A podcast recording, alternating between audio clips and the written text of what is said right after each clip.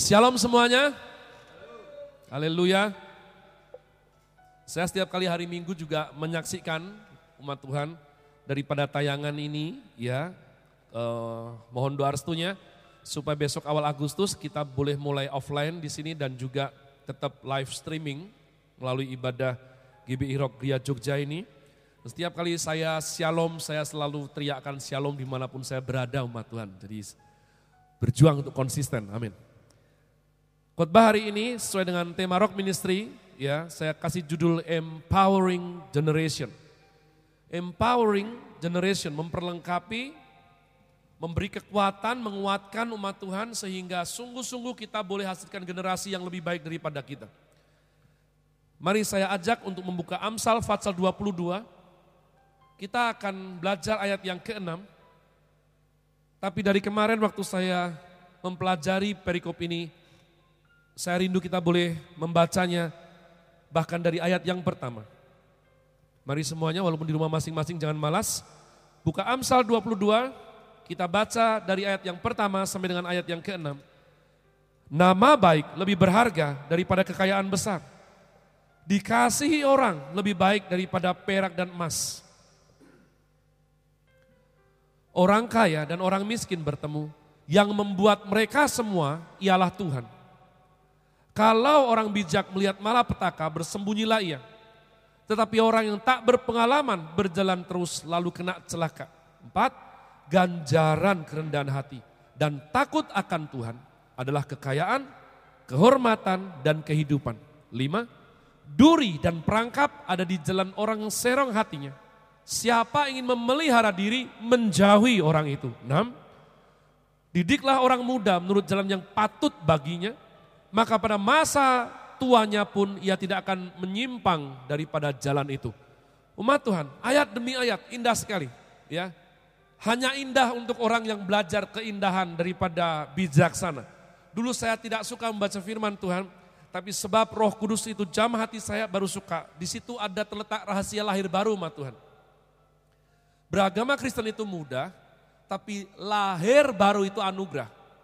Ketika seorang lahir baru, dia betul-betul dilahirkan kembali daripada roh dan air, maka dia ada rasa sayang sama Tuhan. Nah, rasa sayang sama Tuhan ini yang memberikan minat serta hasrat membaca firman. Gak mungkin kalau engkau sayang sama Tuhan tapi engkau tidak menikmati doa, tidak menikmati menyembah Tuhan, ya, tidak menikmati baca firman, tidak mungkin. Itu berarti Kristen agamawi. Jadi ini pengalaman hidup saya sendiri umat Tuhan. Nah berbicara mengenai empowering generation, bagaimana kita membangun suatu generasi yang lebih bagus daripada kita, kita harus menjadikan itu bagian hidup kita terlebih dahulu. Penting tidak buat kita? Ya, karena dosa daripada generasi itu adalah generasi terdahulu tidak mempersiapkan generasi selanjutnya. Dan generasi selanjutnya itu tidak menghormati generasi sebelumnya. Ini salah kaprah seperti ini umat Tuhan membuat anak-anak kurang ajar, berkeliaran hidup. Dan kalau yang sudah kurang ajar ini berkeliaran hidup umat Tuhan, tatanan sosial semua susunan salah kaprah umat Tuhan. Saya sudah survei ya, dan saya belum pernah temukan orang tua yang happy kalau anaknya kurang ajar. Ini lucu, padahal orang tuanya kurang ajar. Tapi rindunya anaknya keren, cakep, tertib, luar biasa seperti itu, selalu seperti itu. Ya. Dan tidak ada mit amit saudaraku, mohon bicara karena saya memang orangnya apa adanya. Ketika seorang tua yang mesum melihat anaknya pertama kali lihat tayangan bokep atau pornografi, lalu tepuk-tepuk, bagus nak, bagus, papa dulu belum ada, sekarang kamu mulai dari kecil, luar biasa, gak ada. Semua marah, tapi orang tua yang sama yang marah tadi umat Tuhan, diajak ikut Tuhan, belum mau. Dan otaknya kotornya minta ampun tidak pernah disapu apalagi dipel. Gak pernah. Jadi ini hal yang saya bersyukur sekali dalam usia saya sekarang ini. Mengenai apa yang saya sebut wawasan bijaksana di benak saya. Sehingga saya ini mengerti apa yang seharusnya, apa yang sepatutnya, dan apa yang jangan apa yang masih at the end of the day masih bisa saya nego kalau saya langgar, akan tetapi ada sesuatu yang jangan pernah dilanggar, Jangan pernah dilanggar karena di belakang sudah tidak boleh bisa revisi lagi. Saya tiba-tiba mengerti. Nah, jadi Amsal mengajarkan kepada kita, didiklah orang muda menurut jalan yang patut. Train up your child. King James bilang. Ini kesengajaan. Ini bukan kecelakaan. Ya. Gung, kok anakmu baik-baik sih Gung? Gak tahu ya, Bro. Gak tak apa-apain. Bohong. Gak, ini sengaja dididik umat Tuhan. Saya kalau ingat hidup saya umat Tuhan, saya adalah hasil pendidikan orang tua saya yang dengan rendah hati saya boleh bilang berhasil. Kenapa? Karena ada banyak hal yang dididikkan saya di masa muda saya dan itu membuat suatu koridor, pagar, frame, bingkai di mana masa paling nakal pun saya tidak langgar umat Tuhan. Dan setengah mati, setengah hidup, saya pengen langgar hal tersebut. Tetap tidak bisa. Heran saya. Kalau Anda dengan cepat bilang, misalnya apa sih Pak kok ngomong kayak gitu, bingung. Misalnya curi barang orang lain misalnya. Atau saya seneng lalu teman saya susah misalnya. Atau ya bongkar aib sedikit misalnya dalam satu periode punya pacar lima misalnya. Gak bisa umat Tuhan. Saya tidak tahu bagaimana itu bisa terjadi. Dalam Chinese Proverbs ada suatu hikayat yang menginspirasi saya sekali. Ya, ketika seorang orang tua yang kaya dan bijaksana itu mengajarkan kepada anaknya, Papa sudah tua dan ini sebentar lagi mungkin sudah kembali ke langit, tuh bahasa mereka. Maka kamu si sulung, si bungsu, ya ayah kasih warisan sama besar. Ini nasihat terakhir sebelum ayah menghembuskan nafas yang terakhir. Nah ini nasihatnya. ya, jangan buka toko kalau nggak bisa senyum. Berarti murah senyum. Jangan sampai berangkat bekerja terkena sinar matahari. Tidak usah tanya, tidak bagus. Tidak bawa hoki. Ya. Jangan pernah menagih hutang. Keluarga kita tidak lakukan seperti itu. Yang keempat, selalu berbuat murah hati, kebaikan sama sesama. Singkat cerita, karena saya yang cerita, jadi boleh saya skenario sedemikian rupa umat Tuhan. Berpisahlah sulung dan bungsu ini, beda kota. Sepuluh tahun kemudian mereka reuni, mereka kumpul bersama. Si sulung miskin luar biasa. Si bungsu diberkati Tuhan luar biasa. Tokonya sudah di mana-mana, franchise-nya di mana-mana, dia luar biasa diberkati Tuhan. Lalu bilang, loh kok kamu kok bisa seperti itu? Loh adikku, kamu kok bisa seperti ini? Aku mengerjakan perintah papa. Loh, aku juga mengerjakan perintah papa. Loh, tapi kenapa hidupmu begitu? Aku juga heran, kenapa hidupmu begini? Sulung bilang dulu bilang, ya. Papa bilang, kalau berangkat kerja, gak boleh kena sinar matahari. Maka aku naik becak, naik taksi, sewa orang kasih payung, kasih kelambu sampai toko. Pokok gak boleh kena sinar matahari.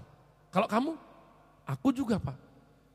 Papa bilang ke toko gak boleh kena sinar matahari. Aku berangkat sebelum sinar matahari penuh di atas kepalaku. Loh, ada cara seperti itu ya?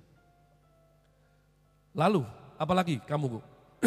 Ayah kan ngajar, gak boleh tagih hutang. Betul tidak? Nah, betul.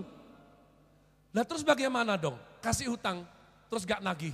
Orang gak bayar loh. Cuman sedikit yang berkesadaran balikin. Kalau kamu, Papa ajarkan jangan sampai menagih hutang. Itu artinya jangan kasih hutang. Jangan kasih hutang supaya nggak perlu nagih. Terus gimana? Kalau sudah seperti itu aku makin miskin mana bisa senyum. Buka toko sudah nggak senyum. Loh itu kelirunya. Aku senyum tiap hari, kata adiknya.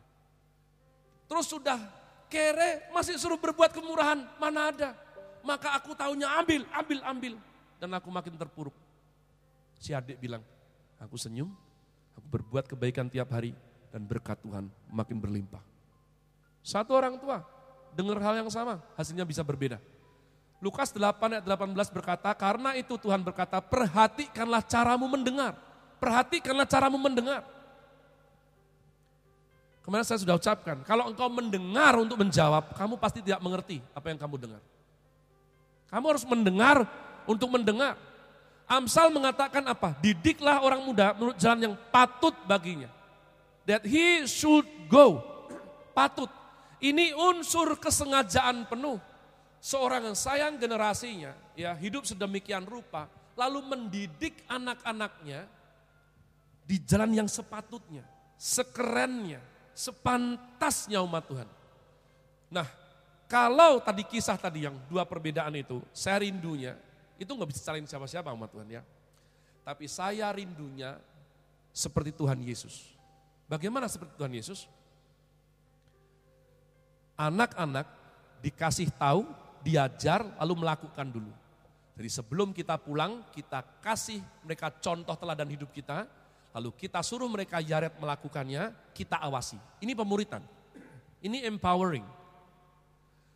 Begitu diawasin, ternyata Yaret mengerjakan sudah betul, ternyata Andre Salim keliru. Kita bisa tegur. Eh, dodol, bukan gitu maksudnya. Jadi kita langsung koreksi saat itu juga. Karena interpretasi orang beda-beda umat Tuhan. Sesuai kebodohan masing-masing, maaf, sesuai kecerdasan masing-masing. Ya. Jadi kalau ajarkan kebenaran, walaupun kita biarkan anak menemukan, tapi jangan sampai sudut pandang menjadi liar. Kita awasi umat Tuhan, sehingga apa?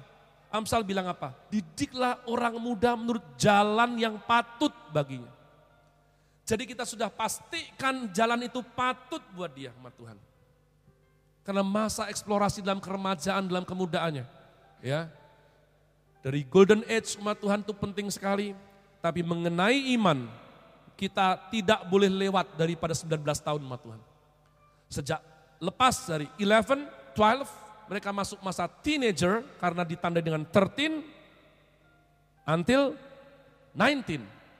Teen, teen, teenager. Kalau kamu main-main dengan masa ini, kita akan kehilangan anak-anak kita di masa tua. Saya setengah mati hidup berjuang menanamkan iman ini kepada anak-anak saya ketika mereka sedang belasan tahun.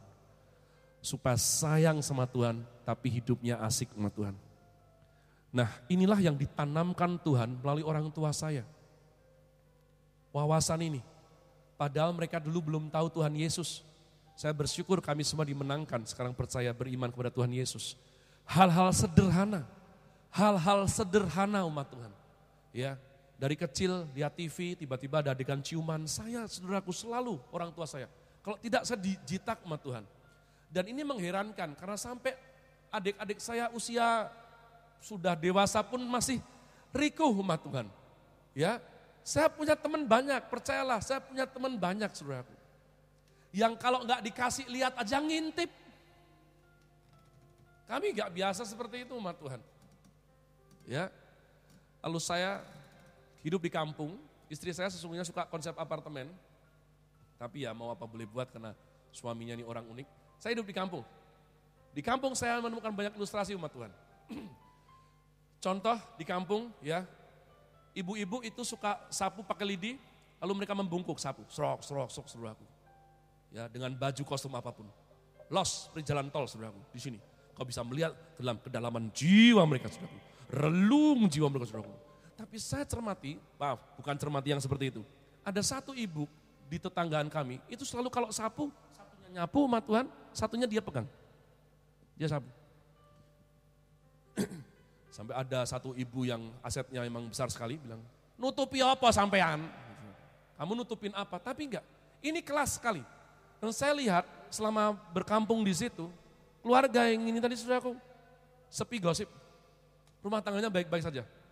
Sedangkan beberapa tadi yang ya yang suka menunjukkan aset masing-masing sudah aku, wah dramanya terlalu banyak sekali. Dan tidak berkualitas dramanya itu, Tuhan. Dan saya juga gak dong kalau laki umat Tuhan ya maafkan saya, maafkan saya. Karena saya sedang memikirkan kok bisa saya seperti ini dengan gampang sementara teman saya kecolongan terus. Kalau laki sudah mulai berisi umat Tuhan, lalu duduk ngek saudaraku belakang kelihatan celengan. Sudah bertahu yang saya masukkan? Celengannya kelihatan umat Tuhan. Ini beberapa sini yang studio ini tertemplak saudara. Puji Tuhan saya tidak pernah. Saya dari dulu gak tahu. Itu orang tua yang tanamkan yang patut seperti apa? Setiap duduk saya pastikan dulu saudaraku, celengan saya nggak kelihatan. Saya pastikan betul-betul. Ya, kalau saya ternyata pakai hips celana yang memang rendah, saudaraku, saya akan sandar punggung. Saya sungguh-sungguh, saudaraku, saya udah ke Jakarta, ke Manado, ke Jogja, ke mana saudaraku, wah saudaraku, di tempat-tempat umum umat Tuhan. Ya, mengerikan itu, cowok-cowok gendut yang suka tanpa sengaja memperlihatkan bagian menyebalkan itu umat Tuhan. Itu diajari ke sekolah, enggak ada mana ada sekolah ajarin gitu. Tapi by the way, saya berbahagia. Orang tawa saya, saya malas tidur-tiduran, dibiarin. Tapi dia selalu bangun. Jam 12 siang tidak boleh tidur, sel darah putih naik. Sampai sekarang saya tidak ngerti maksudnya apa. Tapi saya taati. Kalau mau azan maghrib, kamu tidak boleh tidur. Ayo bangun dulu. Nanti kalau mau tidur boleh, tapi nanti. Jangan sampai habis apa namanya itu lupa minum air putih. Minum air putih banyak-banyak. Itu murah tapi sehat. Hal-hal seperti ini, nilai-nilai seperti ini sampai sekarang saya bawa umat Tuhan. Saya ajarkan sama anak saya. Kalau makan dilihat dulu. Kalau kira-kira kebanyakan balikin. Kalau sudah kamu mulai, kamu harus selesaikan yang sudah kamu mulai. Artinya kalau tidak basi, tidak beracun harus kamu habiskan. Ini adalah value. Ini adalah jalan hidup keren yang saya tularkan ke anak-anak saya umat Tuhan. Saya tidak bisa yakini lepas misalnya Eliezer Agung gitu tiba-tiba dia keren sendiri. Tidak mungkin teman Tuhan. Harus dididik. Demikian juga saya. Di usia yang seperti sekarang saya ini masih relatif muda. Saya ketemu teman-teman saya umat Tuhan. Saya ketemu letting kelas saya.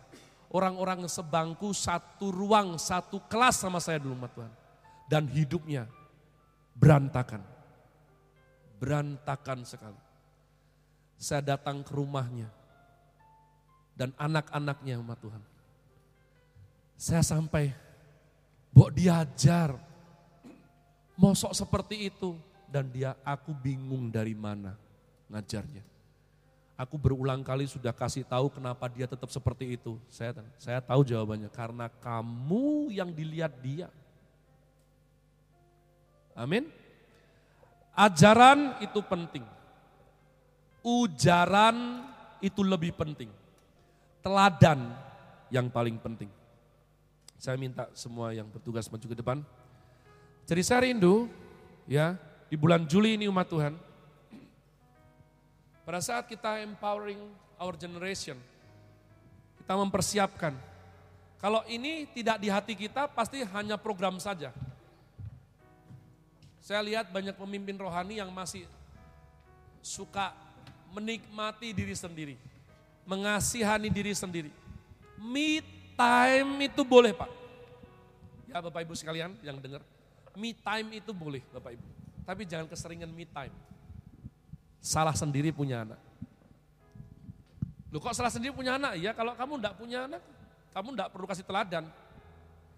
Tapi orang-orang kerajaan Allah, saya percaya ini adalah sesuatu yang harus kita kerjakan bersama-sama amanat agung Tuhan Yesus karena bahkan jika kita dianugerahkan untuk tidak punya anak kandung sekalipun, Tuhan tetap perintahkan untuk engkau empowering generation.